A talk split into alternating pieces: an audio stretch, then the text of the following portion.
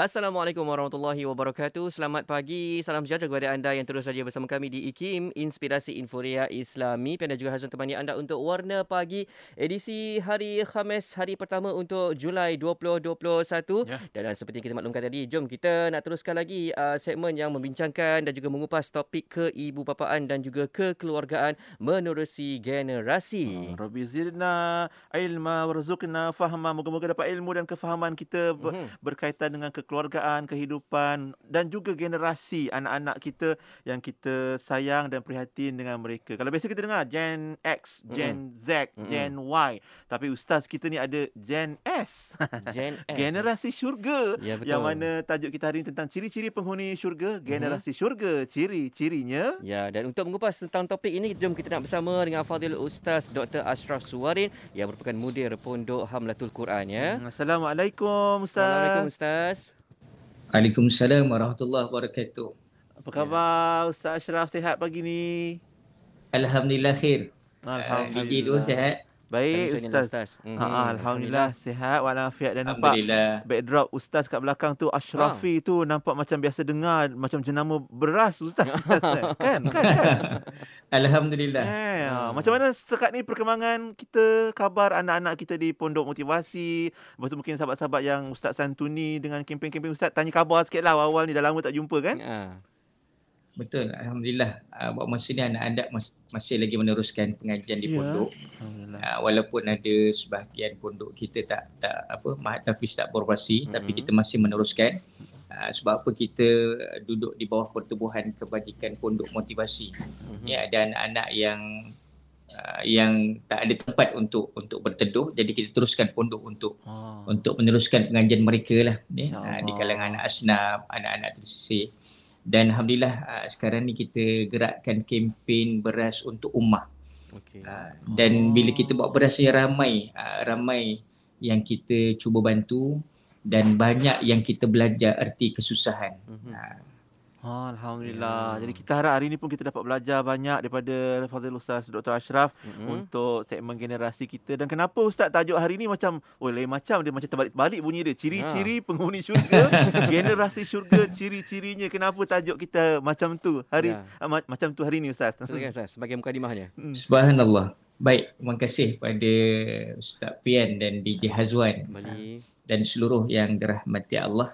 Uh, sebenarnya saya bagi pada penerbit uh-huh. uh, sebut generasi syurga uh-huh. ciri-cirinya. Ah, syurga ciri-ciri. Okey. Uh, jadi bila bila sebut uh, jadi macam tu segala-galanya ialah Allah punya perancangan untuk uh-huh. kita fikirlah uh, ciri-ciri penghuni syurga, generasi syurga ciri-cirinya. Jadi berpusing-pusing. Uh, macam kita hari inilah uh, kadang kita memikir kita nak capai syurga tapi kita pusing-pusing tak jumpa Allah, apa Allah. yang kita nak nak jalan nak bentuk betul tak ya, kita ter, terpusing-pusing dengan tajuk yang kita nak bicarakan hmm. tapi sedar tak sedar kita sedang berpusing-pusing nak capai syurga Allah hmm. kita tak tahu nak jadi uh, calon syurga nak jadi penghuni syurga apakah ciri-cirinya hmm. ya kadang kita nampak begini kita buat begini kadang bukan ahli syurga nah hmm ke neraka jadinya naudzubillah min zalik. Uh, jadi kita nak bincang pada pagi ni seluruh uh, teman-teman yang dirahmati Allah direct kita nak cerita ni selalu kita cerita uh, tajuk yang uh, yang macam uh, macam sekadar sekadar apa bukan bukan terus kepada ciri-ciri ahli syurga. Uh, jadi hari ini kita nak bicarakan mudah-mudahan yang kita nak capai benar-benar adalah syurga Allah Subhanahu Wa Taala apa ciri yang disebut dalam Quran? Apa ciri yang disebut uh, oleh Rasulullah sallallahu alaihi wasallam? Dan saya nak cerita juga secara ringkas uh, pintu-pintu yang kita biasa dengar. Syurga ni ada lapan pintu. Mhm. dan insyaallah DJ Hazwan dan DJ Pian mungkin uh, ciri-ciri uh, penghuni syurga ni yang kali ini sebagai uh, siri yang pertama lah kita akan akan akan ada siri yang kedua ah, dan ketiga. Uh, InsyaAllah sebab sebab apa saya rasa perlu kita cerita. Ni perlu kita teliti. Sebab apa saya sebut sebelum ini kita nak jadi ahli syurga bukan nanti masuk dalam syurga baru jadi ahli syurga lah. Ya. Tapi bermula daripada sekarang. Ya. Bila sebut bermula daripada sekarang kita dah bentuk kehidupan kita ni sebagai sebagai apa sebagai ahli syurga. Uh-huh. Macam orang yang dah meninggal dan akan singgah yang pertama di kuburan. Kuburan itulah bentuk sama ada taman syurga, raudah miriadil jannah atau lubang daripada lubang api neraka, hufrah min hufarin nar. Hmm. Itu je beza antara dua. Ya, ha, itu sebab mati bukan bermakna ending tapi mati permulaan kehidupan kita yang sebenar. Kita kena sedar. Ni hari ini susah macam mana pun kita nak bentuk keluarga, nak bentuk diri kita hanya sementara atas dunia hanya untuk Allah nak test kita sebenarnya.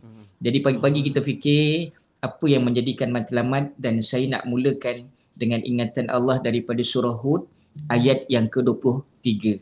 Jadi teman-teman yang menyaksikan yang mendengar bicara ni Uh, cuba ambil note ayat-ayat al-Quran mudah-mudahan kita tidak tidak jauh daripada ingatan Allah begitu juga ingatan daripada Rasulullah sallallahu alaihi wasallam. Ya rujukan kita biar rujukan yang benar. Ya panduan kita pedoman kita adalah pedoman yang benar. Dan saya nak sebut ahli syurga di kalangan orang yang berpandukan al-Quran, orang yang berpandukan peringatan daripada Rasulullah sallallahu alaihi wasallam. Yang saya alhamdulillah di JPN dan Hazwan uh, selesai dua dos ni oh, vaksin. Alhamdulillah. Uh, jadi jadi nak nak cerita apa vaksin kita yang sebenar bila selesai ini sekadar daripada uh, apa kita menghindarkan wabak mm-hmm. ya tapi kita nak menghindarkan wabak daripada masuk neraka Allah daripada dosa adalah kita jangan jauh daripada Quran dan hadis Nabi sallallahu alaihi wasallam. Ini dua dos ni dua dos dua dos vaksin ni. Ha. ya al-Quran dan hadis. Nabi sallallahu alaihi wasallam. Kita duk cerita. macam-macam dos kan ah, eh, macam-macam vaksin uh, apa Pfizer lah ke benda. Tapi kita punya vaksin yang sebenar al-Quran dan hadis ingatan Nabi sallallahu alaihi wasallam. Baik saya nak sebut ingatan Allah daripada surah Hud. Auzubillahi minasyaitanirrajim innal ladzina amanu wa amilus salihati wa akhbatu ila rabbihim ulaika ashabul jannah hum fiha khalidun. Sesungguhnya orang yang beriman dan mengerjakan amal soleh serta merendahkan diri kepada Allah mereka adalah penghuni syurga mereka kekal di dalamnya. Nampak tak ayat ni? Ciri-ciri ahli syurga yang pertama adalah kerendahan bukan ketinggian bukan kesombongan bukan keberlagaan. Ha tu bahasa saya lah. Berlaga. Allah Akbar. Jadi seluruh yang dirahmati Allah bila jadi gambaran macam-macam hari ini semua nak jadi hebat, semua nak jadi nak tunjuk. Minta maaf kita kena kena sama-sama banyak-banyak muhasabah. Ciri-ciri ahli syurga bukan dia sombong tapi penuh dengan kerendahan. Ya, Allahu Akbar. Boleh faham eh? Sesungguhnya orang yang beriman dan mengerjakan amal soleh serta merendahkan diri kepada Allah mereka adalah penghuni syurga mereka kekal di dalamnya merendahkan diri kepada Allah. Orang yang merendahkan diri pada Allah dia jaga solatnya. Orang yang sombong dia tak jaga solatnya. Orang yang merendah diri pada Allah dia gunakan manfaat apa yang Allah beri pada dia ke jalan Allah. Orang yang sombong pada Allah dia tak sedar yang Allah beri pinjam dia seolah-olah dia punya ya, dia rasa bakhil, dia rasa kedekut. Na'udzubillah min zalik.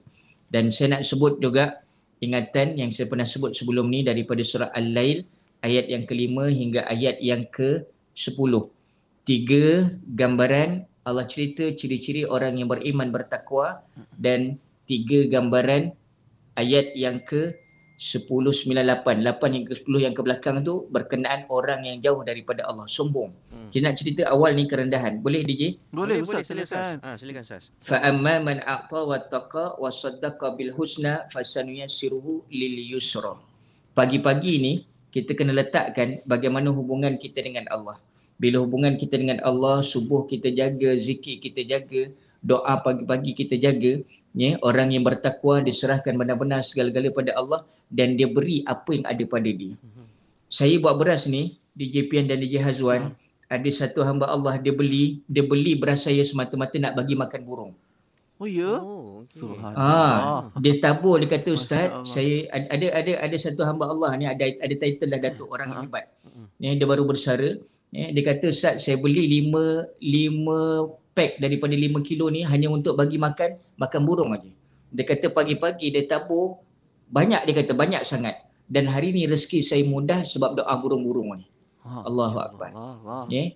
Kadang kita nampak hanya manusia yang kita beri hmm. tapi ada makhluk juga doa dia subhanallah.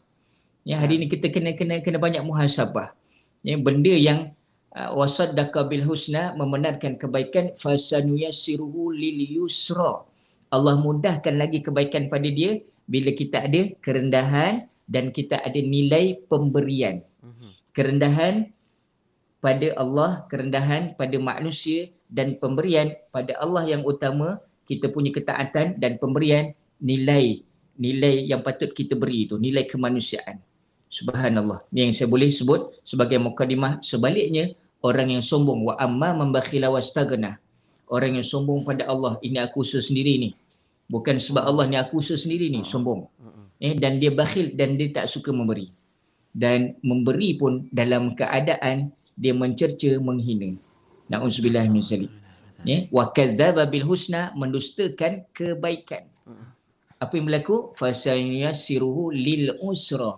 Tadi Allah mudahkan kebaikan. Yang ini Allah mudahkan keburukan pada dia. Bila dia sombong pada Allah dia tak nak memberi Allah lagi sukarkan pada dia jadi pagi-pagi seluruh yang dirahmati Allah nak cek kita mudah tak mudah cek dua benda ni ya cek kerendahan kita atau kesombongan pemberian kita atau langsung kita tidak memberi bakhil.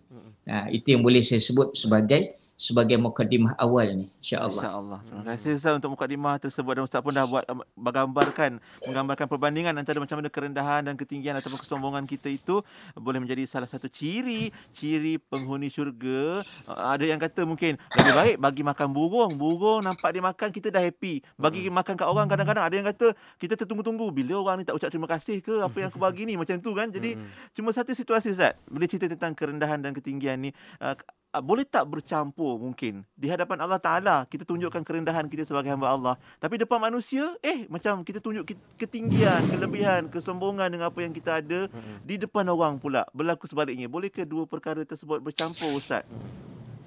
Subhanallah.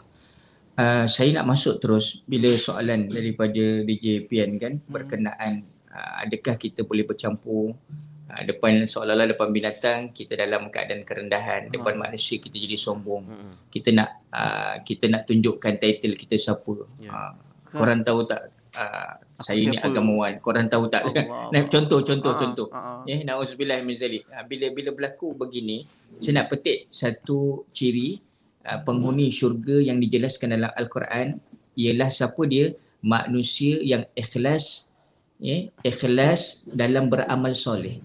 Ya manusia yang beriman dan ikhlas dalam beramal soleh. Allah sebut dalam surah kafi ayat yang ke-107.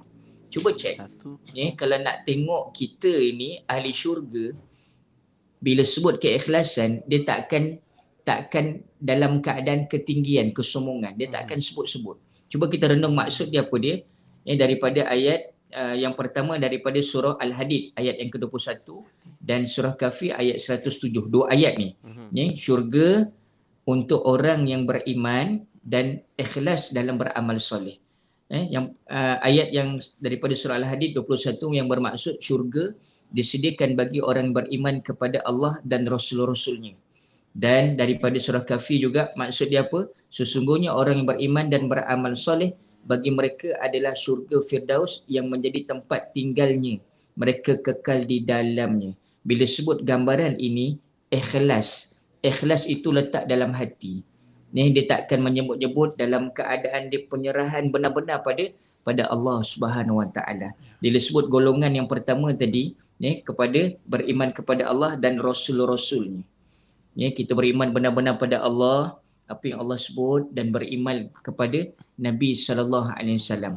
Insya-Allah kita akan dapat dapat capai. Dan sebelum tu ikhlas dalam bertakwa kepada Allah apa dia? Dalam surah Ali Imran. Ya ayat 133 dan surah Maryam ayat 63 saya cuba sebut pagi ni ya ayat uh, dia punya ayat yang keberapa untuk kita rujuk kembali. Kadang kan di JPN saya nak share ya saya nak share saya hafal Quran ya kadang-kadang benda-benda ni kita hafal Quran sekadar hafal Quran dia tak sampai ya. tapi bila dah berumur ni kita cuba tadabbur sikit-sikit subhanallah Allah dah cerita benar-benar banyak dalam Quran. Segala-galanya rahsia.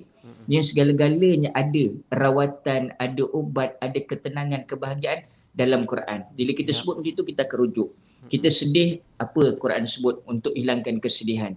Kita susah apa Quran sebut untuk hilangkan kesusahan. Ya, saya nak sebut ikhlas dan bertakwa kepada Allah. Allah sebut dalam surah Ali Imran yang bermaksud syurga disediakan dipersiapkan bagi orang yang bertakwa. Takwa saya sebut sebelum ini maksud yang paling mudah hati-hati, waspada, tunduk, takut, harap benar-benar pada Allah. Ha, tunduk dan takut harap benar-benar pada Allah. Dan ayat yang lain daripada surah Maryam ayat 63 itulah syurga yang kami wariskan kepada hamba-hamba kami yang selalu bertakwa. Itu sebab bila DJ Pian uh, tanya tadi dalam keadaan kita subhanallah macam uh, berbagai-bagai wajah. Oh, ya, kalau kalau bahasanya talam dua muka ini ber bermuka-muka banyak banyak talam lah. Talam apa? talam banyak muka kan? Uh-huh. itu sebab uh, orang kalau dalam Quran sebut orang yang beriman orang bertakwa. Dan ada sebut orang kafir orang munafik orang fasik. Hmm. munafik fasik dan orang kafir. Bila sebut orang munafik pura-pura. Hmm. orang fasik di kalangan orang yang beriman dia tahu dosa dia tetap buat dosa. Hmm. dan orang kafir langsung tidak ber beriman benar-benar mentaati perintah Allah dan Rasulnya. Dan kita yang mana ni nak uzubillah hmm. Kita nak beriman dan kita bertakwa. Kita ngaku beriman, kosot hati kita beriman dan benar-benar kita tunduk. Bukan kita ngaku lisan beriman, hmm. dalam hati tidak, itu namanya munafik. Hmm. Orang munafik tak akan masuk dalam dalam syurga. Jadi perbetulkan pemikiran kita, perbetulkan hati kita apa yang kita nak capai. Ya, itu sebab seluruh yang dirahmati Allah kita berada di di zaman yang keadaannya kritikal dengan musibah, keadaan kritikal penuh dengan ujian. Ujian inilah lapangan ya platform yang Allah sediakan bagi orang yang beriman untuk tes keimanan dia.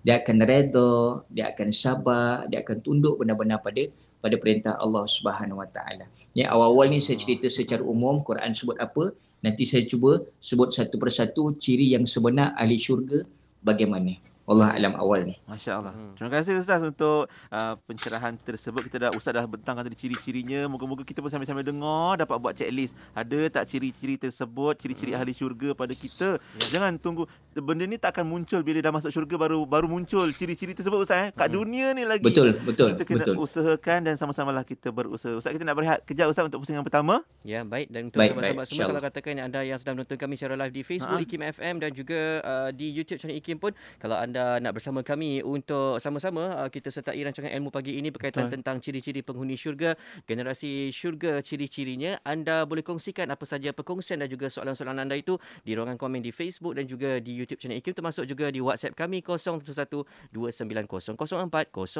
Ya, kalau kita tanya siapa nak masuk syurga, semua akan jawab saya, saya. nak masuk. Marilah kita usahakan bersama-sama hmm. dan insya-Allah kita sambung sebentar lagi untuk generasi di Warna Pagi IKIM 20 tahun. Inspirasi Inforia. Islami. Allah. اللهم إني أعوذ بك من الكفر والفقر. اللهم إني أعوذ بك من عذاب القبر. لا إله إلا أنت. يا الله sesungguhnya aku berlindung denganmu dari kekufuran dan kekafiran. Ya Allah sesungguhnya aku berlindung denganmu. Daripada azab kubur Tiada Tuhan selain engkau Baik, terima kasih kepada anda yang terus saja mendengarkan kami pada waktu ini. Pian dan juga Hasan temani anda untuk Warna Pagi. Dan kita berada di pusingan kedua untuk segmen generasi pagi ini. Uh, kita sedang bincangkan topik tentang ciri-ciri penghuni syurga. Generasi syurga, ciri-cirinya. Dan masih lagi bersama kita, uh, tetamu kita iaitu Fadil Ustaz Dr. Ashraf Suwarin pagi ini. Ya. Ya. Alhamdulillah, terima kasih Ustaz. Terima kasih sahabat-sahabat kita. Mm-hmm. Jangan lupa terus share dan juga boleh tuliskan komen anda di ruangan komen. Jom Ustaz, mm-hmm. kita sambung perincian ciri-ciri penghuni syurga, mm-hmm. generasi syurga, ciri-cirinya. Ya. Ha. Silakan Ustaz. Baik, terima kasih uh, pada DJ. Pian dan Hazwan dan seluruh yang dirahmati Allah. Saya nak sebut uh, gambaran yang termudah. Uh, bila sebut tentang ciri-ciri atau calon penghuni syurga, uh, banyak sebenarnya ciri-ciri. Saya sebut secara umum dulu. Eh, dia ada tiga prinsip yang utama. Uh, tiga prinsip yang utama. Nak cerita prinsip apa dia? Iman yang kukuh dan jernih. Iman yang kukuh dan jernih. Itu prinsip yang utama. Iman, Iman dia kuat, teguh, jernih. Macam air jernih, seronok tak tengok? Seronok. Ya, air tu nampak jernih, nampak batu-batu uh, seronok. Kan? Seronok uh, batu-batu. Macam tu orang yang iman dia kukuh, jernih, macam mana kita tengok pada wajah dia. Eh macam DJ Pian Hazwan ya Allah oh. jernih pandai pada pada Amin. nampak pada mata kan subhanallah. walaupun pakai emas ni. Ah walaupun pakai emas. Betul. Amin. Dia, dia kan dia pandang-pandang pandang calon-calon ahli syurga ni subhanallah seronok. Syok. Ya Allah Allah gambarkan Allah gambarkan ya orang yang ahli ibadah tu kesannya nampak pada pandangan orang lain. Mhm. Ya, kadang kita tak perlu nak cerita malam tadi aku tahajud, malam semalam aku buat kebaikan, tak perlu nak cerita. Mhm. Tapi Allah Allah terjemahkan dengan kejernihan tu nampak. Mhm. Dengan nur tu nampak. Allahu akbar. Itu nombor satu, prinsip prinsip yang ya, yang yang pertama. Yang kedua, ketakwaan yang sempurna takwa yang sempurna. Apa maksud takwa yang sempurna? Kita balik masuk takwa, kerendahan benar-benar, tunduk benar-benar, waspada benar-benar. Yang sempurna, pada seluruhnya sempurna. Dia jaga-jaga daripada membuat sesuatu daripada riak, daripada menzalimi orang. Ni buat sesuatu daripada uh, boleh mendatangkan kemurkaan Allah. Takwa yang yang sempurna. Dan yang ketiga apa dia? Amal soleh yang tulus ikhlas semata-mata kerana Allah. Ha, tadi Pian cerita kan uh, tanya soalan uh, yang yang berubah-ubah yang kejap macam ni. Uh-huh. eh, ya ke ahli syurga kita boleh nampak keikhlasan. Uh-huh. kadang kita sebut pemberian tu ah ni pemberian saya ikhlas. Ha, tapi duk duk, duk sebut-sebut. Eh, dia kadang kita tak boleh sebut ikhlas perkataan ikhlas tak perlu sebut. Uh-huh. dia kadang dalam hati tu Allah dah dah gambarkan nampak keikhlasan dia. Apa yang termudah dia tidak berkira-kira dan dalam keadaan uh, bahasa mudah apa di JPN dan Hazwan dalam keadaan dia tak ada tak ada ungkitan. Ha, ha, ungkit. tak mungkin lah. Hmm. Tak mengungkit. Ini ni kalau aku tak tolong ni kau tak jadi macam ni. Tu oh. tak jadi. Uh, padahal dulu dia sebut ikhlas. Ini tiba-tiba ungkit balik. Hmm. Ya, yeah, Allahu Akbar ni. Tiga tiga ciri uh, prinsip yang utama. Iman yang kukuh dan jernih. Yang kedua, ketakwaan yang sempurna. Dan yang ketiga, amal soleh yang tulus ikhlas semata-mata kerana Allah di Pian dan Jazwan saya nak share satu doa boleh? Boleh, boleh Ustaz. Ha, mari kita sedia ha, dengar kalau nak catat pun boleh. Uh-huh. Doa yang kita harapkan syurga. Amin. Ya, uh, subhanallah. Uh, doa ni uh, mudah-mudahan kita jadikan amalan. Uh, kalau tak boleh dalam bahasa Arab, bahasa Melayu lah. Ya, Allahumma inni as'alukal jannah wa ma yuqarribu ilaiha min qawlin wa amalin. Wa a'udzubika minan nar wa ma yuqarribu ilaiha min qaulin wa amalin. Saya ulang semula ah. Allahumma inni as'alukal jannah. Allahumma inni as'alukal jannah. Wa ma yuqarribu ilaiha min qaulin wa amalin. Wa a'udzubika minan nar. Wa ma yuqarribu ilaiha min qaulin wa amalin. Ya Allah, sesungguhnya aku memohon kepadamu al-jannah, syurga berserta segala sesuatu yang boleh mendekatkan kepadanya daripada perkataan dan perbuatan. Perkataan kita ni akan melahirkan syurga. Perbuatan kita juga akan melahirkan syurga. Kita mengharapkan pada Allah syurga dan minta Allah dekatkan dengan sesuatu yang boleh bawa kita ke syurga daripada perkataan atau atau perbuatan kita.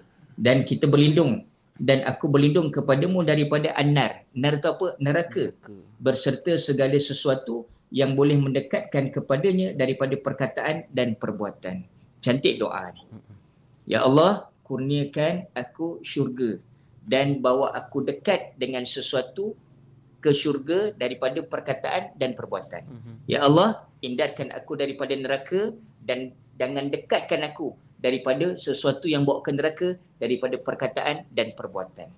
Ha, subhanallah. Itu yang saya boleh sama-sama kita renung apapun doa nampak munajat kita, mhm. pengharapan kita pada Allah Subhanahu Wa Taala.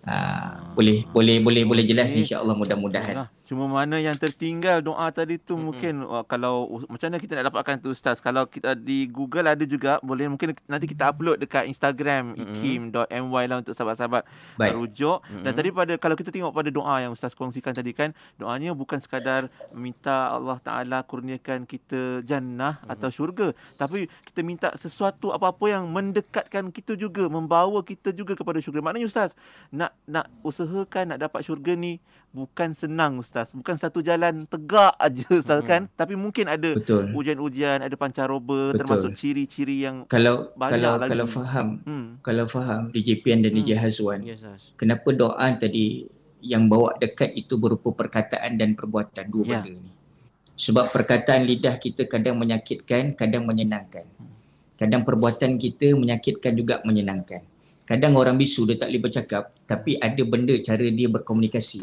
Ya, betul. itu juga menyebabkan. Uh-huh. ya Allahu akbar. Kadang kita kena kena kena jaga dua benda ni. Ni dua benda ni kena jaga. Insyaallah kita akan dapat kalau baik akan dapat syurga. Tak baik akan akan ke neraka. Naudzubillah min zalik. Ya, boleh oh, boleh jelas insya-Allah. Insya-Allah. Ha, masya-Allah gambar. Dan uh, tadi pun uh, doa yang Ustaz sebut tadi uh, dua situasi jugalah kita minta Allah Taala jannah dan minta dijauhkan dari neraka dan macam Ustaz sebut tadi pun uh, ciri-ciri ahli syurga ni hmm. ada nur pada wajahnya. Ada hmm. certain-certain orang mungkin nur itu dapat kelihatan pada berserinya wajah. Tapi sebaliknya naudzubillah eh mungkin orang yang sebaliknya juga ada nar, ada gambaran-gambaran api. Hmm. Api neraka wal naudzubillah yang yang terpapar beza, kan? tergambar. Ha, nar nur. Ah, dia tukar waw dengan alif aja. Ya, hmm. Rabbi, betul Ustaz. Macam mana tu Ustaz? Allah, Allah Akbar. Itu sebab di di sebalik gambaran ini dia balik balik pada tadilah ah, kita punya perkataan kita punya perbuatan uh-huh. ya perkataan yang Allah beri percakapan kita kadang tindak tanduk kita ah, bawa kita dekat dengan Allah atau jauh daripada Allah Subhanahu Wa Taala. Saya nak detailkan tadi daripada Quran. Uh-huh. Ini kita balik sikit ya daripada Rasulullah sallallahu alaihi wasallam. Eh tak tak tak selesai hari ini kita akan sambung di di pertemuan akan datang. Boleh di JPN ni? Boleh. Ha, kita kita telitilah tak tak payah kita kelang kabut. Mm-hmm. Jadi mudah-mudahan benda ni akan beri semangat, beri motivasi. Syurga tu macam mana bentuk dia? Ha, macam mana ciri-ciri yang kita nak jadi penghuni syurga? Mm-hmm. Allahu akbar. Macam-macam ni lah. Ha, adik-adik kita nak masuk universiti. Layak ke masuk universiti UIA? Contoh pian dulu kat UIA kan? Mm-hmm. ha, contoh nak masuk universiti-universiti. Mm-hmm. Macam tu juga kita nak subhanallah uh, nak duduk tempat yang hebat layak ke uh, contoh kat dunia ni tempat yang hebat hotel yang hebat ada duit yang hebat mm-hmm. tapi masuk masuk dalam syurga Allah bukan di kalangan uh, orang yang duitnya banyak hmm. tapi yang paling utama di kalangan fuqara di kalangan orang-orang fakir yeah. uh, kenapa tapi nak sebut dia diuji dengan kesusahan tapi kerendahan hatinya. Boleh saya sebut sikit? Boleh, saya. Ya? Silakan. Uh, yang Nabi SAW sebut ciri dia, yang pertama, manusia yang meninggal dunia dalam keadaan bertauhid. Tidak menyekutukan Allah dengan sesuatu apapun. Bila sebut ya, dalam keadaan tauhid, bagaimana etikad dia benar-benar pada Allah Subhanahu Wa Taala. Ya, hari ini kita diuji. Ya, diuji dengan susah, kadang kita menyalahkan takdir. Kalau kalau tengok kan, uh, dia punya analisa, dia punya kajian daripada Mei sampai Disember 2020 uh-huh. tak masuk lagi 21 ni uh-huh. uh, 68% bunuh diri uh-huh. di kalangan orang muslim Melayu muslim. Uh-huh. Apa sebab uh-huh. dalam keadaan dia tak boleh nak terima. Dia punya keimanan, dia punya akidah dia tak benar-benar pada Allah bila diuji. Manusia ni bila diuji akan nampak perangai dia. Uh-huh. Allahu akbar. Nabi sallallahu alaihi wasallam sebut barang siapa yang bertemu dengan Allah dalam keadaan tidak melakukan kesyirikan apapun bentuknya dia pasti masuk syurga. Ni tidak melakukan syirik kepada kepada Allah Subhanahu Wa Taala. Tu nombor satu. Mm-hmm. Yang kedua, manusia bertakwa dan berakhlak mulia. Ha ni ciri-ciri. Ahli syurga dia akhlak mulia dengan siapa pun, hatta dengan binatang pun perangai dia baik. Nabi sebut paling banyak menjadi sebab masuk syurga ialah ketakwaan dan akhlak mulia. Paling banyak Nabi bagi tahu. Ni takwa dan akhlak mulia. Itu sebab dia disebut ahlak mulia uh, daripada perbuatan, daripada perkataan. Dia akan balik dua benda ni lah. Uh, ya, DJ Pian, DJ Hazwan, dia akan balik dua benda ni. Apa-apa pun dua benda ni. Dan yang ketiga, ya, ciri-ciri ahli syurga manusia yang mentaati Rasulullah. Allah yang utama dan kemudian Rasulullah sallallahu alaihi wasallam. Penghulu nabinya bersabda, ya, Nabi sallallahu alaihi wasallam bersabda, setiap anak cucu Adam akan masuk syurga kecuali yang enggan. Apa maksud enggan? Oh, oh, oh. Para sahabat bertanya, wahai utusan Allah, siapakah yang enggan masuk ke syurga? Ya, Rasulullah menjawab, barang siapa mentaati diriku, dia bakal masuk syurga dan barang siapa yang memungkiri diriku dialah manusia yang enggan masuk syurga. Apa maksud yang enggan? Apa maksud yang memungkiri dia tak nak ikut Nabi, apa yang Nabi suruh, apa yang Nabi ajar, apa yang Nabi tarbiah pada kita, dia tak ikut. Senang aja. Nabi sebut taraktu fikum amrayni lan tadillu ma intamasaktum bihima kitab Allah wa sunnat rasulih. Kan disebutkan aku tinggalkan dua benda ni Quran dan hadis Nabi sallallahu alaihi wasallam kita ikut Quran kita ikut apa yang Nabi tinggalkan daripada sunnah dia daripada ingatan dia uh-huh. insyaallah kita akan selamat dan kita tak tak ikut seolah-olah kita enggan kita memungkiri dia Allahu akbar ya uh jadi kita teliti benar-benar ya dengan subhanallah uh, majlis ilmu seperti ini walaupun tak boleh nak duduk uh-huh. betul ujian hari ini ujian kita cari ilmunya di JPN Hazwan. Ya, Macam inilah cara dia nak istiqamah bukan satu benda yang mudah. Uh-huh. Ni banyak benda-benda yang lain yang menarik perhatian kita lebih lagi. Uh-huh. Ni itu sebab uh, saya, saya saya mohon doa lah daripada DJ Pian dan DJ Hazwan ni saya dalam uh, dalam nak buat uh, sedang apa uh-huh. sedang belajar lagi ni. Uh-huh. uh, mengkaji dakwah secara media sosial cabaran dia macam mana. Ni tengah-tengah mengkaji. Hey, sebab kadang tengok ustaz-ustaz pun termasuk dalam TikTok ya untuk berdakwah. Sebab apa? Orang leka dengan TikTok. Ya dalam dalam permainan game pun ada ustaz berdakwah dalam situ dalam bigo pun. Ya apa yang boleh betul. ya hari ni? Ya uh, sebab apa? Inilah keadaannya. uh, kita cuba sedaya mana yang boleh macam DJ Pian DJ Hazwan anda ada berada dalam radio, silakan. Ya, dakwah anda melalui platform itu silakan. Uh-huh. Ya, Allah gambarkan saya begini, Allah gambarkan anda begini, di mana pun kena ada nilai kebaikan. Baru dapat syurga, syurga Allah Subhanahu Wa Taala. Ha, itu yang saya boleh sebut secara ringkas ha, daripada Rasulullah Sallallahu Alaihi Wasallam.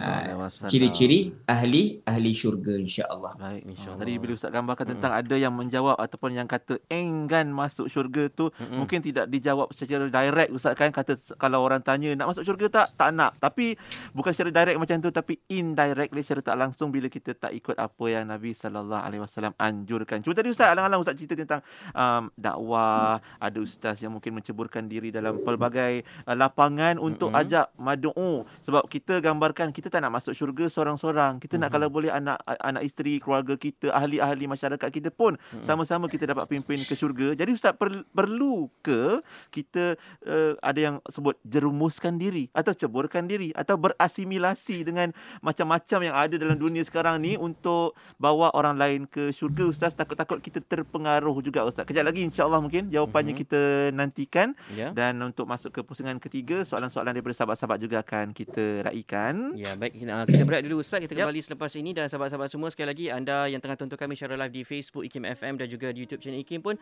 anda boleh ajukan apa-apa soalan dan juga perkongsian berkaitan ha. topik kita hari ini tentang ciri-ciri penghuni kan? syurga ha. ya. Ada yang kata anak-anak dah besar teringat pula dulu masa dia orang kecil tak ha. dapat terbiah yang terbaik hmm. apa nak buat perlu ke menyesal. Yeah. sama-sama kita nantikan insyaallah sebentar lagi. Terus dengarkan dulu Dr Fitri Haris beristighfar bersama-sama di Warna Pagi IKIM 20 tahun inspirasi Inforia. Islami. Astaghfirullah Innallah Kana tawaba Astaghfirullah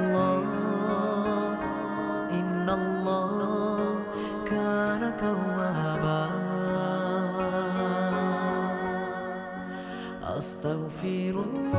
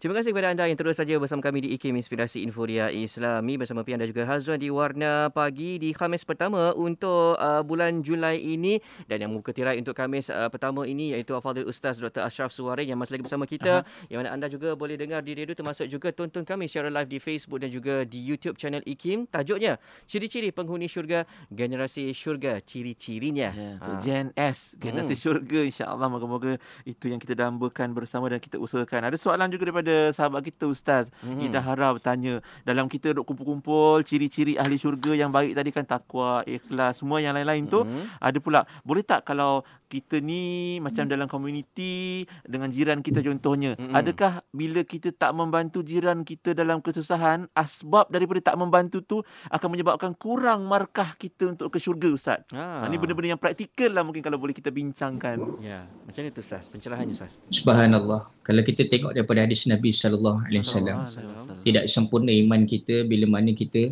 macam abaikan jiran kita. Hmm, hmm. Ya, kita dalam keadaan kekenyangan, dia dalam keadaan kelaparan. Kita tak peduli. Itu sebab boleh masuk syurga dengan jiran dan boleh kita masuk dalam neraka sebab jiran. Kita menyakiti. Macam saya, kita kita sebut tadi, Kan? dua benda ni. Ya, perbuatan perkataan, perbuatan perkataan. Kadang kita mulut kita, oh kita pelilah, kita kutuklah, kita uh, kita mengumpat dan sebagainya. Perbuatan kita kadang subhanallah nak kita campak sampah ke rumah dia contoh. Oh, Allah. Ya, jadi itu itu sebab gambaran-gambaran ni saya saya nak cerita Mhm. uh, secara umum lah pintu-pintu syurga kita faham ada lapan kan? Ya, Ya, betul? betul. Betul Ustaz? Ada lapan. Ya. Ustaz. Cuba cuba cuba ambil note sikit. Mm-mm. Saya nak cerita satu persatu ulang kaji lah. Kadang dia dah tahu. Ya, pintu yang pertama tertulis kalimah la ilaha illallah Muhammadur Rasulullah. Pintu bagi para nabi dan Rasulullah, para syuhada dan orang yang murah hati dalam kurungan dermawan. Termasuk jiran. Ha. Termasuk siapa pun. Haiwan, binatang. Ya. Ni ni. Bayangkan kita duduk satu bilik, satu hotel dengan para nabi. Ui. Ni ni Bayangkan. ni pintu yang pertama. Allahu akbar. Dermawan. Allah. Yang kedua, pintu bagi orang yang mendirikan solat, orang yang menyempurnakan wuduknya dan orang-orang yang menyempurnakan rukun-rukun solatnya. Ha, pintu yang kedua ini saya sebut secara umum. Ya, secara umum. Ha, pintu-pintu syurga untuk kita faham. Aku ni ha, nak pilih pintu ni, pintu ni. Ha, ha, yang mana kita nak nak nak nak capai. Tapi yang utama kita nak masuk syurga Allah Subhanahu Wa Taala. Betul. Yang ketiga, pintu bagi orang yang berikan yakni membayar zakat dengan senang hati dan ikhlas. Bukan dalam keadaan sekadar memenuhi tanggungjawab tapi hati meronta-ronta. Hmm. Ini kalau aku bayar zakat ni habis duit ni. Allah. Kalau aku tak bayar zakat ni aku boleh beli benda-benda ni. Ha ni kadang dia dapat tikai. Mhm. Ya Allah Akbar. Itu sebab keikhlasan ni duduk dalam hati. Yep. Tidak meronta-ronta lah hati dia. Mhm. Ya Allah Akbar. Dan yang keempat, pintu bagi orang yang mengajak kepada kebajikan dan mencegah kemungkaran. Ta'muruna bil ma'ruf wa tanhauna 'anil munkar. Ini bawa ke syurga ni. Mhm. Ha, ni Nabi cerita ni satu-satu uh, pintu pintu yang uh, yang membuka kepada syurga Allah Subhanahu Wa Taala ya daripada kebaikan yang dibuat. Yang kelima apa dia? Pintu bagi orang yang dapat memelihara syahwatnya dan mencegah daripada nafsu yang buruk. Ya, bila sebut syahwat, nafsu yang tidak dikontrol, syurga dapat Mhm. atau neraka yang didapat. Mhm. Itu benda tu. Mhm. Ya, dan yang keenam ialah pintu bagi orang yang melaksanakan haji dan umrah. Itu haji dan Ya, hari, tahun ni kita dua tahun dah tak boleh nak Hmm. pergi haji lagi. Hmm. Ya. Ya Allah Akbar seolah-olah tertutup. Bukan kita ya, bukan dalam keadaan kita mengeluh, Mm-mm. tapi banyak-banyak kita muhasabah. Ya, banyak-banyak kita kita renung balik, koreksi balik apa sebab apa sebab apa sebab. Ya, macam jadi benda-benda ni ni kita kena banyak-banyak muhasabah balik. Ni kena renung balik apa yang menghijab, apa yang menghalang. Dan pintu yang ke tujuh eh Mhm. Tujuh. Ketujuh, bagi orang yang berjihad di jalan Allah. pintu jihad. Kalau yang kita nampak berjihad di jalan Allah zaman Nabi dengan berperang. Mhm. Kita berjihad di jalan Allah ni, di JPN Hazwan berjihad ni. InsyaAllah amin. Ya, dia menyampaikan kebaikan. Ada orang menyampaikan kebaikan dengan pegang senjata. Kita menyampaikan kebaikan ni pegang mikrofon ni bercakap macam DJ Pian cantik. Kata-kata. Itu Ustaz senjata anda. Allah. Betul. Kita kita kita kena banyak muhasabah. Kita faham, oh dah tak boleh nak jihad. Jihad ini bagaimana kita bawa diri kita kepada kebaikan. Ya, diri kita ni. Jihad itu dalam keadaan kita kena mujahadah. Mujahadah ni apa? Susah payah daripada kesenangan, keselesaan hanya sekadar kerehatan. Ha tu. Ah. Oh, saya dah berjihad tapi baring aja kan tak jadi. Ni kemana. Allahu akbar Hmm. ya uh, dan yang terakhir yang ke-8 ini, ini secara umum ya pintu bagi orang yang bertakwa iaitu orang yang memejamkan matanya daripada perbuatan dan sesuatu yang haram orang yang melakukan kebaikan antaranya berbuat baik kepada ibu bapa mempererat mempereratkan tali persaudaraan silaturahim dan kebaikan kebaikan lain ha, ini yang yang secara umum saya ulang semula eh, bagi orang yang bertakwa iaitu dia pejamkan mata daripada buat benda-benda yang tak elok dan dibuat kebaikan antaranya kebaikan pada mak bapak. Saya tinggal mak seorang. Eh, yang ada mak bapak macam mana kebaikan yang utama. Eh, ada seorang sahabat dia jumpa Nabi, aku nak ikut kau berjihad ya Rasulullah. Ada tak mak bapak masih hidup? Itulah jihad yang utama kata kata Nabi sallallahu alaihi wasallam keluarga di rumah tu bagaimana. Itu sebab bila kita ceritakan generasi S ni, generasi syurga ni. Hmm. ya kita kena bawa bersama keluarga kita Mhm. ya kita nak kenyang bukan hanya kenyang seorang-seorang itu dunianya ya tapi kita nak kenyang di akhirat kena kenyang bersama dengan satu family satu keluarga kita dan orang lain kita ajak kenyang bersama Ya. Ha, kenyang di akhirat bukan dengan makanan Ya. tapi kenyang di akhirat Allah balas kenikmatan yang tak, tak terjangkau pemikiran kita Ya. ya itu habuan bagi ahli syurga.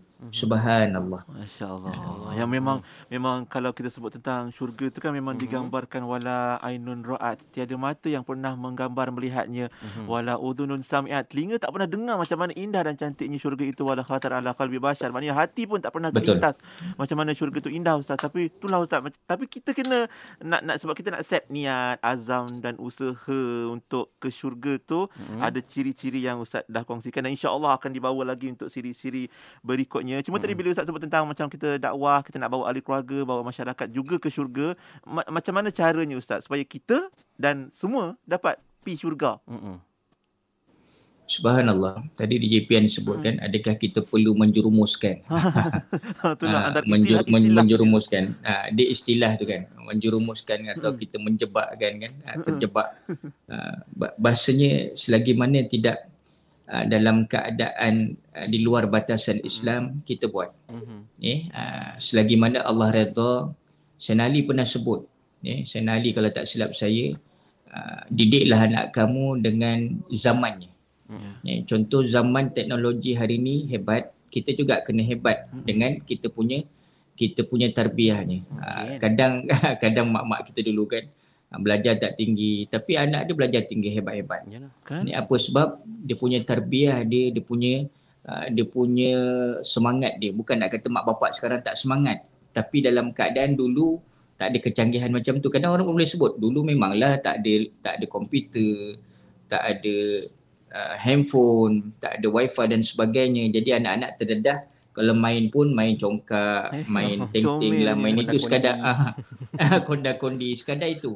Tapi nak sebut ya, bila sesuatu zaman berbeza uh, dan kecanggihan uh, makin lama makin canggih dan kita juga sebenarnya kena kena makin canggih. Bukan kita kena kena jadi robot lah, tapi maksud dia kita kena kena canggih lebih mengatasi anak tu. Uh, macam yelah saya tengok anak-anak saya yang sulung ada remaja kan uh, dia minat dia dengan TikTok tak apalah kita duduk macam mana uh, cuba aja baba baba nak belajar TikTok juga Ah. ceramah dalam TikTok macam mana ha kita kita kita kita macam tu Mm-mm. Ha, kita kita bukan kita melarang sebab apa? Kebahagiaan anak-anak remaja hari ini, kebahagiaan mereka dengan teknologi. Kita rampas kebahagiaan tu, apa yang jadi? Memberontak. Ya betul. Ha, jadi kita kena pelan-pelan sambil kita bercakap.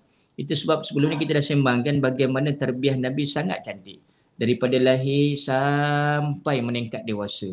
Eh, daripada sebelum lahir, eh, daripada lahir sampai dah sebelum umur 6 tahun, kita manjakan ya, masuk umur 7 tahun sampai 12 tahun kita didik dengan kita tarbiyah benar-benar dan perlu kita rotan rotan di antara 7 hingga 10 tahun.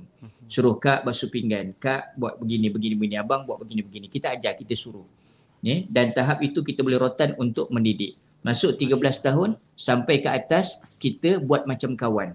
Kita sembang-sembang macam mana Pak Wo okey sihat, gurau-gurau macam tu kan. Ah. Bukan menggalakkan dia ada Ah. Pak Wo. Ha, tapi di sebalik tu, kadang anak perempuan dia boleh meluah dengan bapak dia, itu okey. Hmm. Kalau bapak tu digeruni tak boleh nak meluah, habis. Okey. Sebab apa? Ya anak-anak ni kalau sepatutnya anak perempuan dia kena manja dengan bapak. Mu- memanglah kadang bapak dia digeruni kan. Hmm. Ha, kadang saya pun ada masa garang, ada masa ni. Tegas. Kita cuba Hmm. ha, tegas. Ha, itu sebab perlulah. Ha, bukan bukan bukan kita menjerumuskan yang tak elok, menjerumuskan kepada sesuatu yang elok. Memang nampak gambaran TikTok tu, ya, teknologi hari ini banyak kepada benda yang tak elok. Hmm. Tapi cuba kita awasi insya-Allah. Hmm. Ya, Oh. Jadikan jadikan benda tu sebagai apa? Sebagai yang bawa kita ke syurga lah, alat menuju syurga. Dunia ni alat. Ah, Betul. Ini dunia alat. Mm-mm. Ha, macam DJ Pian DJ Hazwan, radio tu alat untuk anda. Hmm. Bukan hanya kerja dunia tapi kerja untuk akhirat. Subhanallah hebat. Masya Allah. Dan sahabat-sahabat kita pun apa alat yang anda ada sekarang ni Ha-ha. manfaatkan sebaik mungkin jangan sampai terjebak terjerumus terleka sudah Ya, le. betul. Baik Ustaz, dalam uh, situasi sekarang ni Ustaz, macam kita tengok uh, dengan uh, kita punya pergerakan kita, pemasaran kita batas untuk keluar dan ada kebanyakan orang memang uh, kita memang matlamat kita syurga. Setiap hari kita pun berdoa untuk kita minta syurga Ustaz. Tapi dalam situasi yang agak tertekan ni Ustaz, kadang-kadang ramai yang marah. Kadang-kadang bila marah tu dia tak tahu apa Betul. yang patut diungkapkan dan kadang-kadang Hilang pertimbangan. Ah, benda-benda yang keluar pun kadang-kadang bukan saja di mulut, malahan juga di media sosial juga boleh membuatkan uh, orang lain mungkin ada yang berkecil hati dan juga terasa. Jadi apa yang boleh kita bina dalam diri kita ni Ustaz supaya kita sama-sama dapat uh, mengawal kemarahan dan juga perbuatan kita tu tidak membuatkan orang lain terluka se- sekaligus kita sebenarnya niat kita tu tercapai untuk kita mengejar redha dan juga syurga Allah uh, syurga Allah SWT Ustaz. Allah Akbar. Cantik soalan tu DJ Hazwan. Uh, seluruh yang dirahmati Allah. Uh, itu sebab uh, saya sebut tadi uh, ramai yang hari ini penuh dengan tekanan. Ramai hari ini yang macam-macam keadaan penyakit-penyakit yang tiba-tiba datang dengan anxiety, depression, macam-macam bentuk. Ni kemurungan macam-macam dengan nak bunuh diri, gantung Kan. diri. Itu sebab bila kita jauh daripada Allah, benda-benda tu akan mudah. Eh, benda-benda tu akan mudah. Mudah akan akan menghinggapi kita. Itu sebab kita kena ingat antara ingatan daripada Allah sebut apa? Wasta'inu bisabri wassalah. Ya, mohonlah pertolongan Allah dengan dua jalan ni, dengan sabar dengan solat. Mhm. Kita apa pun jalan ini kalau kita balik pada Quran, balik pada ingatan Nabi, ada jalan dia. Di Quran sebut tadi apa dia? Wasta'inu bisabri wassalah wa innaha lakabiratun illa 'alal khashiin. Mohon pertolongan pada Allah dengan jalan sabar dengan jalan solat. Wa innaha lakabiratun. Dua benda ni berat. Berat. Nak jaga, nak sabar, Yup. untuk jaga solat berat. Mhm. Wa innaha lakabiratun berat. Illa 'alal khashiin. Melainkan orang yang khusyuk. Khusyuk tu bukan maksud khusyuk hanya dalam solat. Khusyuk tu bagaimana dia fokus tentang kehidupan ini. Macam tajuk kita hari ni kan, DJ Pian Hazwan berpusing-pusing kan. Betul Ustaz. Nampak berpusing-pusing. Betul, saya sendiri pun pening. Ciri-ciri kita Ustaz. Ha, ciri-ciri. Ha, tapi nak cerita, macam itulah kita nak masuk syurga tapi berpusing-pusing. Apa yang kita nak capai? Tapi kalau kita balik pada Allah, Allah pusatkan pemikiran kita, Allah pusatkan, fokuskan yang kita nak capai adalah redha Allah Subhanahu Wa Taala. Kita sabar, apa pun masalah yang kita hadapi, kita solat bukan hanya pergerakan tapi di situ ada tawajuh kita, ada doa kita, ada munajat kita, mohon penyelesai daripada Allah Subhanahu Wa Taala. Ingat, masalah datang daripada Allah, penyelesai masalah pun daripada Allah Subhanahu Wa Taala. Selalu kadang saya sebut dengan anak murid saya dengan siapa pun, Mhm. ya, masalah dunia jangan terlalu mikir di kepala tapi letak di tangan tadah dan doa pada Allah. Masya Allah. Insya-Allah ada Ah, jalan. Ya, cantik. kadang letak di kepala akan serabut Ya, tapi betul. letak di tangan tadah minta dengan Allah. Insya-Allah. Wa iza sa'alaka ibadi anni fa inni qarib. Hamba ku bertanya kata Allah waktu bila aku dekat dengan dia. Uji budak watad da'i iza da'an. Saat hamba ku berdoa, saat itulah aku dekat dengan dia. Insya-Allah ada jalan. memang kritikal macam mana pun ujian kita boleh jadi masih kecil berbanding ujian zaman Nabi, zaman sahabat-sahabat yang sangat ya sangat-sangat kritikal lah bahasa dia. Kita hari ini masih lagi subhanallah ya kalau kita nak sebut terjejas yang tak terjejas doalah untuk sahabat-sahabat yang terjejas. Ha. Yang boleh bantu silakanlah bantu. Hari ini macam-macam bentuk. Kita nak petikai gantung bendera putih lah apa semua. Mm-mm. Itu terpulang dalam ikhtiar. keadaan yang boleh yang boleh kita bantu silakan. Ya. Ya, sebab apa macam-macam bentuk. Ya, dalam keadaan pemikiran begini-begini apa pun nilai diri kita itulah yang akan bawa kita capai redha Allah atau mu- murka daripada Allah Subhanahu Wa Taala. Nauzubillah min zalik.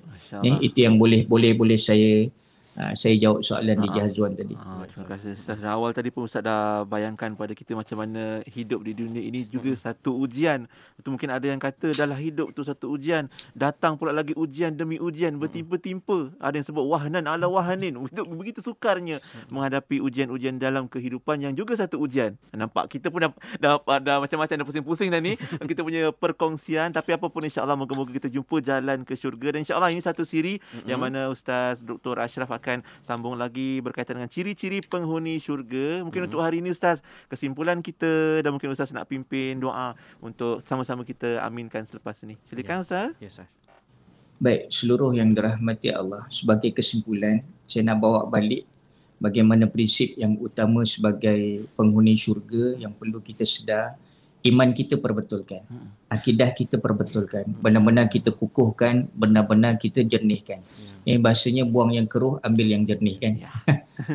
buang yang keruh, ambil yang jernih. Mm-mm. Kadang benda yang small matter kita jadikan So. jadikan kekeruhan. Hmm. Clear kan jernih kan ni uh, sekarang ni bukan masa untuk bergaduh dah dunia semakin singkat Ya, betul. ya zaman untuk kita perbetulkan untuk kita makin dekat dengan Allah dan yang kedua tadi ketakwaan yang sempurna ni kita benar-benar sempurnakan solat kita kita benar-benar penyerahan kita pada Allah saya nak sebut satu firman Allah yang kita biasa sebut ayat seribu dinar kan wa may yattaqillah yaj'al lahu makhraja Barang siapa yang bertakwa pada Allah, Allah akan tunjukkan jalan keluar. Cantik kan ayat ni? Betul. Sangat cantik. Wa yarzuqhu min haitsu la yahtasib. Allah kurnia rezeki yang tak sangka-sangka. Allahu akbar. Insya-Allah. Keruh macam mana, susah macam mana, ya, dalam keadaan kritikal macam mana bila kita kembali pada Allah, Allah akan tunjukkan jalan keluar. Dan yang terakhir apa dia? Kita buatlah amal kebaikan, kebajikan sebanyak mana yang benar-benar tulus ikhlas kerana Allah Subhanahu Wa Taala. Insya-Allah. Jangan kita berkira-kira dengan Allah, Allah akan berkira-kira dengan kita. Wallah alam itu yang mampu saya uh, simpulkan daripada bicara kita. Saya baru sebut tadi uh, daripada awal uh, ciri-ciri penghuni syurga daripada Quran dan ciri-ciri penghuni syurga daripada Rasulullah sallallahu alaihi wasallam. Kita akan sambung di bicara akan datang panjang umur insya-Allah. Mhm. Jadi mudah-mudahan Allah berkati bicara kita pada pagi ini. InsyaAllah sama-sama kita doa. Boleh DJ Pian, DJ Azwan? Silakan Ustaz. Ya, saya saya cuba ulang doa yang kita baca awal tadi Mhm. ya, dan mudah-mudahan kita semua faham dan apa yang kita bicarakan ya, sebagai penghuni syurga kita ada tersenarai sebagai penghuni syurga insya-Allah. Amin. A'udzubillahi minasyaitonirrajim. Bismillahirrahmanirrahim. Allahumma inna nas'alukal jannah wa ma yuqarribu ilaiha min qawlin wa amalin wa na'udzubika minan nar wa ma yuqarribu ilaiha min qawlin wa amalin. Ya Allah ya Tuhan kami, sesungguhnya kami mohon kepadamu ya Allah syurga beserta segala sesuatu yang boleh mendekatkan kepadanya daripada perkataan dan perbuatan kami ya Allah. Dan kami berlindung kepadamu ya Allah daripada nar, daripada neraka berserta segala sesuatu yang boleh mendekatkan kepadanya daripada perkataan dan perbuatan. Ya Allah, berkatilah, rahmatilah bicara kami, perhimpunan kami pada pagi yang barakah ini. Golongkan benar-benar kami sebagai ahli syurga ya Allah. Jangan golongkan kami sebagai ahli neraka-Mu ya Allah. Kuatkan kami ya Allah kesabaran kami, ketabahan kami dalam setiap ujian yang kau berikan pada kami ya Allah. Jadikan sabar, tabah kami ini ada nilai syurga pada kami ya Allah. Rabbana atina fid dunya hasanah wa fil akhirati hasanah wa qina adzabannar. Wa sallallahu ala sayidina Muhammad subhana rabbika rabbil izzati amma yasifun wa salamun alal mursalin walhamdulillahi rabbil alamin. Taqabbalallahu minkum. Minna wa minkum taqabbal ya karim. Alhamdulillah terima kasih ustaz untuk pimpinan doa sebentar tadi. Moga-moga benar adanya apa yang ustaz uh, sebutkan dalam doa tadi. Moga-moga dalam hidup kita yang kita lalui ini ada nilai-nilai syurga padanya dan itu jadi usaha kita bersama insya-Allah. Amin Dan amin. Untuk hari ini terima kasih ustaz atas perkongsiannya. Terima kasih banyak. Kita doakan Maafkan semoga saya semuanya baik-baik. insya-Allah. Semoga baik-baik amin. lancar semua insya-Allah. Ah, dan kami pun macam tu. Ah, maafkan kami, doakan kami juga ustaz insya-Allah ya. Insya-Allah. Baik Ustaz. Jumpa lagi Ustaz. Assalamualaikum warahmatullahi Waalaikumsalam Waalaikumsalam warahmatullahi wabarakatuh. wabarakatuh. Itu, itu dia sahabat-sahabat sekalian Fadil Ustaz Dr. Ashraf Suarin, Mhm. uh, mudir Pondok Motivasi Hamlatul Quran untuk perkongsian generasi kita hari ini dan doa yang Ustaz bacakan tadi juga dan kongsikan kita dah muat naik di Instagram dan juga Facebook. Boleh Mhm. rujuk untuk kita amalkan bersama. Ya, dan kalau anda nak ikuti kembali apa perkongsian yang dikongsikan oleh Ustaz Dr. Ashraf Suarin sebentar tadi menerusi segmen generasi ini, anda boleh tonton kami uh, di Facebook dan Ya. juga di YouTube insya-Allah. Uh, moga-moga segala perkongsian telah pun dibawakan dapat kita sama-sama manfaatkannya ya.